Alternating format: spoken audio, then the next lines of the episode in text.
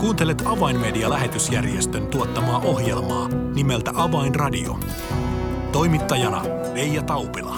Tervetuloa jälleen Avainradion seuraan.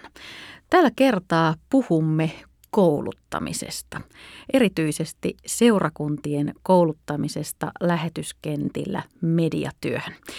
Tästä mielenkiintoisesta aiheesta ohjelmaa on kanssani tekemässä Avainmedian kehityspäällikkö Mika Ahonen. Minun nimeni on Reija Taupila. Tervetuloa seuraan. Avainradio. Tervetuloa studioon Mika Ahonen. Kiitoksia. Avainmedia on ottanut askeleen siihen suuntaan, että se on halunnut lähteä tukemaan ää, lähetyskenttien seurakuntia mediatyössä. Ja tapa, jolla tätä tehdään, on seurakuntien kouluttaminen. Mika, sinä olet tässä projektissa ja hankkeessa aivan siellä ytimessä, niin avaa vähän tarkemmin tätä, tätä ajatusta. Mm, miksi ja millä tavalla avaimedia on ikään kuin lähtenyt ja halunnut ottaa tällaisen askeleen tähän uuteen suuntaan? Joo, Suomestakin on vuosikymmeniä tehty eri maihin lähetystyötä ja todella menestyksekkäästi on tehty sitä työtä ja yhteiskunta on nyt maailmanlaajuisesti digitalisaation myötä muuttunut ja tarvitaan entistä enemmän välineitä myös median puolelle, kuinka toimia. Ja lähetyskentillä olevat kirkkokunnat eri maissa ovat pyytäneet sitten meiltä apua, että voisimmeko tulla tuomaan sitä tietotaitoa, mitä meillä on median puolelta, niin heidän käyttöönsä. Ja olemme vastanneet tähän pyyntöön nyt myöntävästi. Ää, tästä aiheesta olemme näissä avanradio-ohjelmissa puhuneet ja silloin kohdemaana on ollut Taimaa ja tämä koulutushanke on ikään kuin tätä Taimaan oven kautta lähtenyt liikkeelle. Niin kerro vähän niistä rakenteista, millä tavalla tällaista projektia ylipäätään lähdetään viemään eteenpäin? Joo, no ensinnäkin toimitaan hyvin tiivissä yhteistyössä Suomen helluntaiherätyksen lähetysjärjestö Fidan kanssa tässä ja heidän maaorganisaatioiden kanssa. Ja käytetään heidän tietämystään ja heidän kontaktejaan tässä hyväksi. Ja sitten se, miten se lähtee, niin se lähtee ihan ensimmäiseksi kartotuksesta. Lähdetään kartoittamaan, mitä siellä maassa on, minkälaiset ne tilanteet ovat, onko mahdollisesti valmiita olosuhteita siellä, joissa me, joita voitaisiin hyödyntää. Ja sitä kautta lähdetään liikenteeseen. Sen jälkeen, kun on se peruskuva siitä maan tilanteesta selvillä, niin sitten lähdetään rakentamaan sinne tämmöistä koulutussuunnitelmaa, erilaisia rakenteita sitten, että miten hanketta lähdetään viemään. Taimaassa me lähdettiin liikenteeseen tämän ää, Entrance studioiden kanssa ja sitä kautta liikente- etenemään. Ää, ja nyt sitten kun on tullut uusia maita, niin sitten on rakennettu hiukan erilaisia konsepteja. Sinällään itse koulutuspaketin sisältö kaikissa maissa on aika lailla sama. Hmm.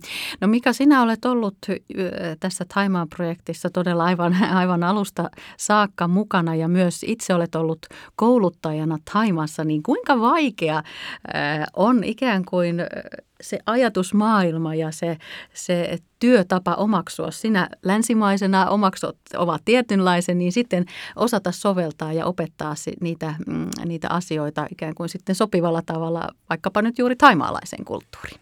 Ei se helppo rasti ole. Se on oikeasti aika haasteellista ja me käytetäänkin siihen aika paljon aikaa. Eli me keskustellaan maassa olevien lähetystyöntekijöiden kanssa kulttuurista ja tavoista ja miten kommunikoidaan ihan konkreettisesti, ihan esimerkiksi vaatetuksesta, että minkälaiset vaatetukset meillä kouluttajilla pitää olla päällä, että me olemme uskottavia kouluttajia ja sitten myös Ää, sitten erilaiset kommunikointitavat, vuorovaikutustavat ovat vähän eri maissa erityyppiset. Että kyllä tässä semmoinen jokaiseen maahan semmoinen pieni kulttuuriopiskelu on täytynyt tehdä, että oltaisiin niin kuin, ihmiset, va, ihmiset pystyisivät vastaanottaa mm. sen, mitä kerrotaan heille. Aivan. No näiden kahden Taimaan koulutusmatkan perusteella, niin mitenkä nyt arvioit, mitenkä hyvin tässä onnistuitte? Joo, no me tehtiin ensimmäisen koulutusmatkan jälkeen selkeä muutos tähän toiseen. Eli ensimmäisessä koulutuksessa mentiin enemmän tämmöisellä luentopohjaisella mallilla Ja tässä toisessa koulutusmatkalla keskityttiin enemmän tämmöisten erilaisten käytännön demojen kautta viemään asiaa eteenpäin. Ja se sai siellä hyvän vastaanoton, että meillä oli enemmän tämmöistä hands-on, niin kädet savessa tyyppistä koulutusta. Konkreettisena esimerkiksi semmoinen tilanne, että kun heillä ei kaikissa paikoissa ole paljonkaan varoja tai sähköjä, niin sitten, että miten siellä valaistaan niissä olosuhteissa, niin neuvottiin hakemaan jostain pihatieltä leijuvaa styrokslevyä, sitten vanhasta e-, ensiapuulaukusta leikkaamaan folio irti ja siitä rakentamaan sitten heijastin, jolla saadaan haastattelupisteeseen ohjattua sitten auringon valoa, koska auringon valoa Taimaassakin on saatavilla. Eli konkretiaa pitää todella olla koulutuksessa mukana. Meillä on täällä helppo ajatella, että sen kun kävelet kauppaan ja haet mitä tarvitset, koska tänä päivänä länsimaissa tekniikkakin alkaa olla jo suhteellisen halpaa, jolla voi jo paljonkin asioita tehdä. Mutta kuinka paljon todella tällaista luovuutta piti käyttää täällä Taimaan koulutuksessa? No meidän lähtökohta on ollut koko ajan se, että me koulutetaan ihmisiä toimimaan niillä välineillä, mitä heillä on. Ja lähtökohta on se, että heillä ei todellakaan ole sellaisia työkaluja, mitä meillä on esimerkiksi täällä avainmedialla käytössä. Heillä on älypuhelimet käytössä ja ei välttämättä yhtään mitään muuta. Niin me lähdetään siitä liikenteeseen ja lähdetty soveltamaan sitä, niin kuin, niin kuin, että miten niillä pääsee parhaaseen lopputulokseen? No joukko, joka näihin kahteen koulutuksiin on osallistunut, niin on taustoiltaan hyvin erilaista ja voisin aavistella, että tuskin kenelläkään heillä on minkäänlaista mediatyön koulutusta taustalla vai, vai osuuko arvioni oikein? Joo, joukko vaihtelee hyvin, hyvin monenlaista. Siellä on toki muutamia semmoisia henkilöitä, jotka ovat harrastaneet. Ja jopa yksi tubettaja on löytynyt Taimasta tässä projektin aikana. Vanhempi naishenkilö, joka on tehnyt tämmöisiä persoonallisia lauluvideoita ja muita. Mutta tosiaan se lähtökohta, lähtötaso vaihtelee, mutta koulutus on rakennettu niin, että me lähdetään tietystä perustasosta ja viedään sitä sitten syvemmälle ja syvemmälle. Ja esimerkiksi Taimaan osalta koulutusta on tehty niin, että sitä perustason koulutusta, laajalaista koulutusta on ää, järjestetty siellä paikan päällä ja sitten tiettyjä erikoisalueita on sitten koulutettu etänä Zoomin kautta. Jos ajatellaan sitä lähtötilannetta näin isossa kuvassa siinä Taimaan äh, helluntai-liikkeen seurakuntakentässä, niin mistä tilanteesta oikeastaan lähditte liikkeelle? Oliko siellä mediatyötä olemassa ollenkaan? Ää, kyllä, siellä on ollut siis radiotyötä ja siellä on The Way of Life radiokanava, joka on toiminut jo pitemmän aikaa, mutta sitten sosiaalisen median puolella niin työ oli aika lailla nollassa, samoin kuin televisiotyö. Siellä on ollut joitakin vuosikymmeniä sitten ää, myös televisiotyötä ja siellä on jopa, oli TV-studio, jossa oli hyvin vanhat laitteet, jotka eivät vastanneet enää tämän päivän tarpeita, mutta siellä on ollut tämmöistä yritystä, mutta se on aikojen saatossa sitten – hautautunut, kun sukupolvet ovat vaihtuneet. Eli sosiaalisen median puolella ja tämmöisen videoviestinnän puolella lähdettiin aika lailla nollista. Eli nyt jos vertaa tähän päivään, niin rima on niin sanotusti aika paljon matalammalla enää. Ei tarvitse todella mitään kalliita studiokameroita ja, ja kallista tekniikkaa ympärille, kuten mikä mainitsit, niin nyt työskennellään puhelimilla kyllä se näin hyvin pitkälle menee tänä päivänä. No nyt kun näitä koulutuksia todella se mainittu kaksi on jo pidetty, niin, niin minkälaista palautetta näistä koulutuksista on saatu? Ovatko nämä opit laitettu käyttöön? Joo, tuossa eilen viimeksi ää, sain linkin, jossa he olivat nuoret, nämä koulutuksen osallistujat ovat pääasiassa nuoria, puhutaan noin 13, 14, 15-vuotiaista ylöspäin, niin he olivat tehneet ensimmäisen tämmöisen musiikkivideon ja heillä onkin tämmöinen hymniprojekti Taimaassa menossa, jossa he haluavat taltioida hengellisiä ää, lauluja ja musiikkia. Ja se on yksi tämmöinen mielenkiintoinen, eli silleen hanke on lähtenyt eteenpäin ja mikä parasta meillä oli tuota, Bangkokiin perustettiin tämä perusyksikkö, joka on hoitanut koulutusta, niin se on hiljalleen lähtenyt leviämään ja nyt on jo syntynyt kolme satelliittia siihen, eli työ lähtee hiljalleen monistumaan sitten ympäri Taimaata, joka on se meidän unelma, että taimaalaiset itse lähtevät viemään sitten oppimansa eteenpäin ja syntyy tämmöisiä tekijäporukoita eri puolille Taimaata. No kuulostaa todella hienolta ja hyvältä, että, että taimaalaiset ovat ikään kuin omista lähtökohdistaan lähteneet liikkeelle ja ovat ottaneet oppia vastaan ja nyt, nyt sitten käytännössä vievät tätä eteenpäin. No tämä on kolmevuotinen projekti, niin missä vaiheessa nyt ollaan menossa? Kauanko hanketta on vielä jäljellä? Tässä on reilu vuosi vielä jäljellä hanketta ja nyt seuraavana vaiheena on vahvistaa näitä syntyviä uusia paikkoja, eli tarkoitus on syksyllä lähteä vielä kiertämään ja katsomaan, että hommat niin kuin lähtevät kunnolla roihun, että kun tuli on syttynyt, niin se tuli saa kunnolla levitä sitten siellä ja sitten hyvin pitkälle he ovat pärjäävät sitten itse, että he eivät enää tarvitse meitä muuta kuin semmoisena henkisinä isovelinä. Kaikki hengellinen työ, mitä tehdään, se tarvitsee esirukousta. Tiedämme, että sillä on suuren suuri merkitys. Niin jos ajattelet tätä Taimaa-projektia, niin mitkä rukousaiheet itselläsi nousevat tässä hetkessä päällimmäisenä mieleen? Mitkä siellä ovat suurimmat haasteet? Kyllähän Taimassa buddhalaisuus on se suurin haaste. Ja nyt se suurin rukousaihe on se, että nämä tekijät löytäisivät ne sisällöntuotantotavat, jolla tätä buddhalaista maailmaa saataisiin tavoitettua. Ja se on se merkittävin rukousaihe nyt. Ja toinen on se, että tämä mediatyö ei välttämättä kaikilta osin ole aina helppoa, niin että tekijät jaksaisivat jatkaa, vaikka tuloksia ei aivan heti tulisikaan.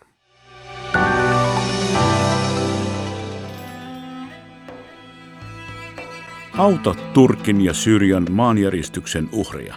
Lahjoita haluamasi summa MobilePay-sovelluksella numeroon 90555, siis 90555. Apusi ohjautuu perille nopeasti avainmedian paikalliskontaktien kautta ja se menee varmasti perillä. Kiitos avustasi.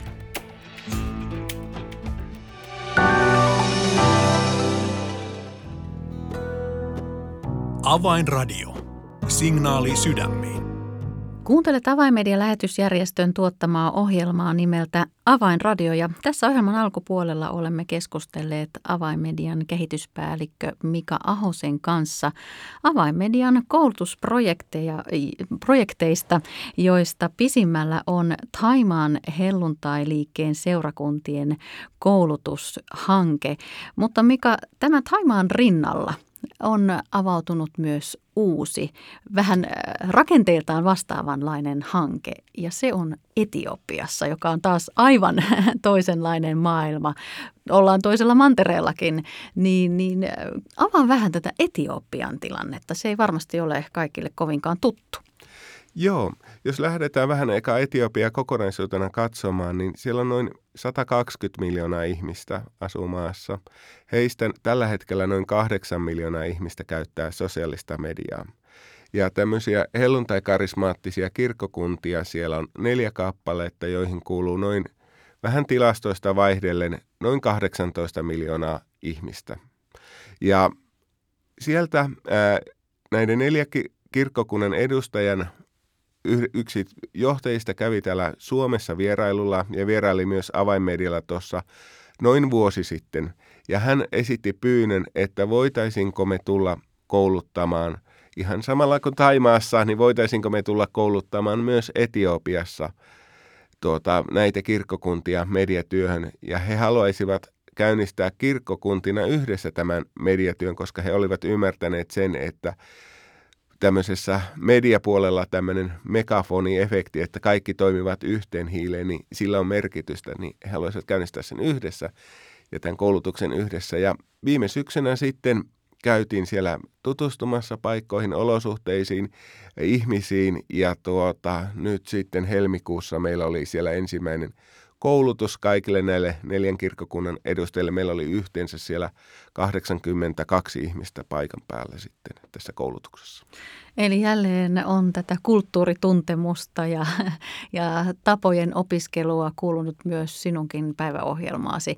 Mitenkä helppo sitten nyt vastaavasti tällaisen afrikkalaiseen kulttuuriin on, on sitten, kuinka haastavaa siihen on soveltaa tällaisia opetusmetodeja, mitä, mitä olet tottunut käyttämään? No afrikkalaisten kanssa on itse asiassa helpompi toimia kuin aasialaisten kanssa, koska he ovat niin kuin yleisönä reaktiivisempia ja varsinkin etiopialaisten kanssa tuntui siltä, että he eivät pelkää siinä määrin menettää kasvojan kuin esimerkiksi Taimaassa. Eli he voivat esittää semmoisia kysymyksiä, jotka vo, jotka voivat kuulostaa joltain vähän niin kuin, että ne paljastavat, että henkilö ei tiedä asiasta mitään. Eli he eivät silleen epäröi semmoista vuorovaikutteisuutta.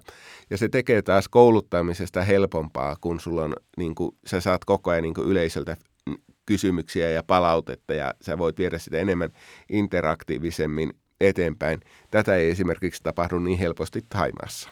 Eli onko niin, että jos ajatellaan tätä Etiopian lähtötilannetta, niin onko siellä taustalla minkäänlaista mediatyötä olemassa pohjalla? No Etiopian tilanne on itse asiassa vieläkin heikompi kuin Taimaassa. Siellä on siis tilanne se, että heillä ei ole paljon edes välineitä ja sinne maahan ei edes pysty oikeastaan viemään välineitä, eli se on hyvin, hyvin rajoittunutta. Ja sitten maa on myös köyhempi kuin esimerkiksi Taimaa, eli lähtötilanne on vielä niin kuin alempana. Mm. Mutta hienoa kuulla, että, että seurakuntaliikkeet ovat nyt tietyssä mielessä vähän ikään kuin etunojassa suhteessa työhön median kautta ja evankeliumin levittämiseen median kautta. Voidaanko näin ajatella? Ehdottomasti voidaan näin ajatella. Mä näin sen tosi positiivisena, koska kumminkin kun katsoo kehitystä, niin on oletettava, että Etiopiakin saa internetyhteyden ulotettua laajalle lähivuosina ehkä satelliitti-internetin kautta, jolloin se tulee enemmän läsnä kaikkialle. Ja mä uskon, että siinä vaiheessa myös sosiaalisen median käyttö lähtee räjähtämään. Ja kun se on lainausmerkeissä pientä, okei kahdeksan miljoonaa ei ole pientä niin Suomen mittakaavassa, mutta heidän näkökulmassa, kun se on pientä ja kun he nyt lähtevät liikenteeseen, niin ää, mä uskon, että sillä tulee olemaan merkittäviä vaikutuksia sekä Etiopian niin kuin maan sisällä hengelliseen tilanteeseen, mutta myös sitten ihan maailmanlaajuisesti toivoisin näkeväni etiopialaisia mediatyöntekijöitä sitten. Niin, itse asiassa sanoitkin juuri mitä itse ajattelin että näistä suhteista, että väkeä on se yli 100 miljoonaa, noin 120 miljoonaa, että lainausmerkeissä vain 8 miljoonaa on sosiaalisen median ulottuvissa, mutta kuten sanoitkin Mika, niin kyllä, kyllä me puhumme merkittävästä joukosta ihmisiä.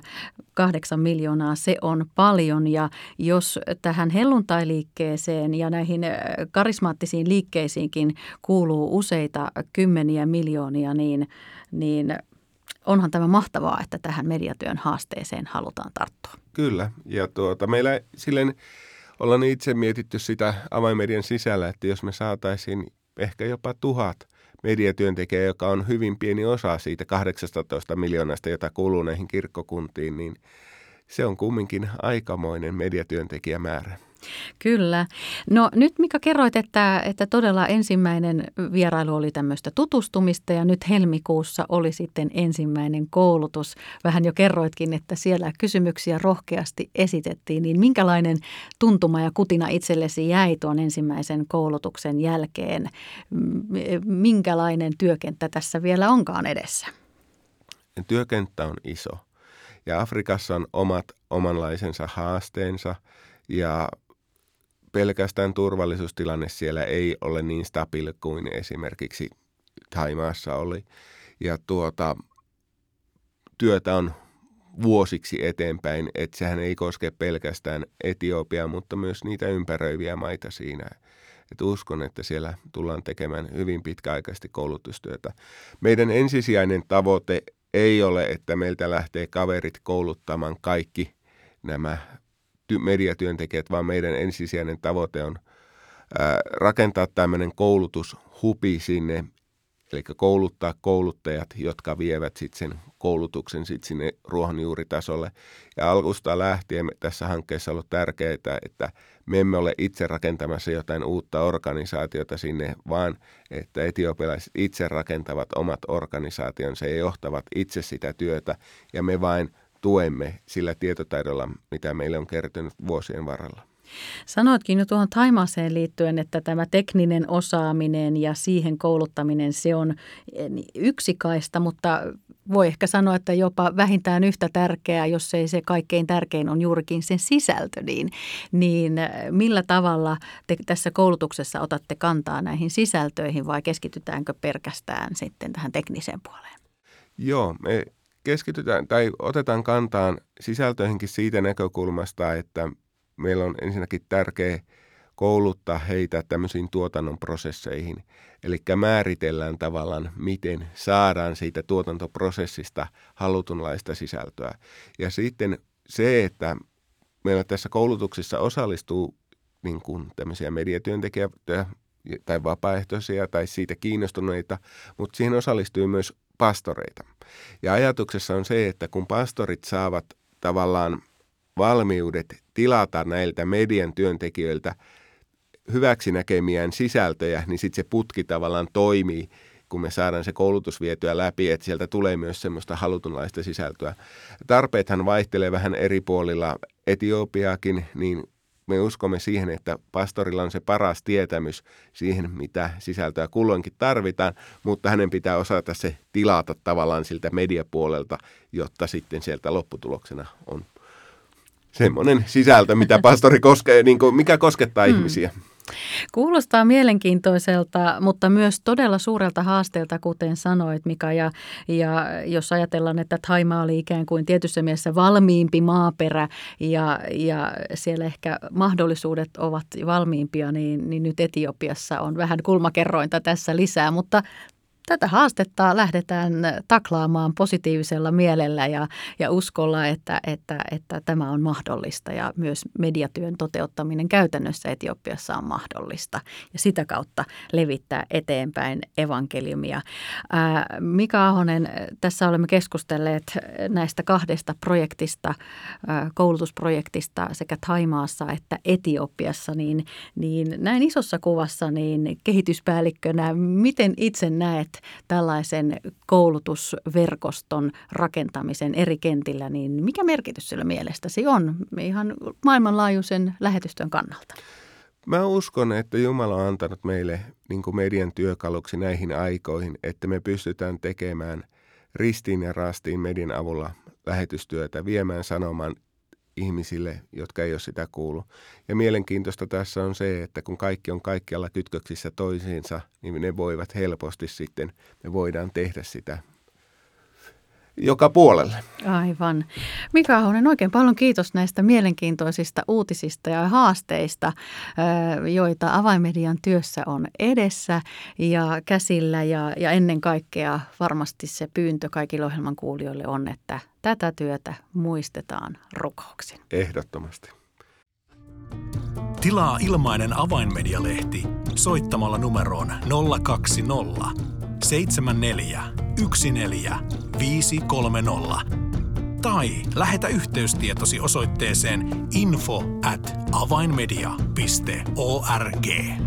Tässä oli ohjelmamme tällä kertaa. Minun nimeni on Reija Taupila. Kuulemisiin jälleen ensi viikkoon. Avainradio.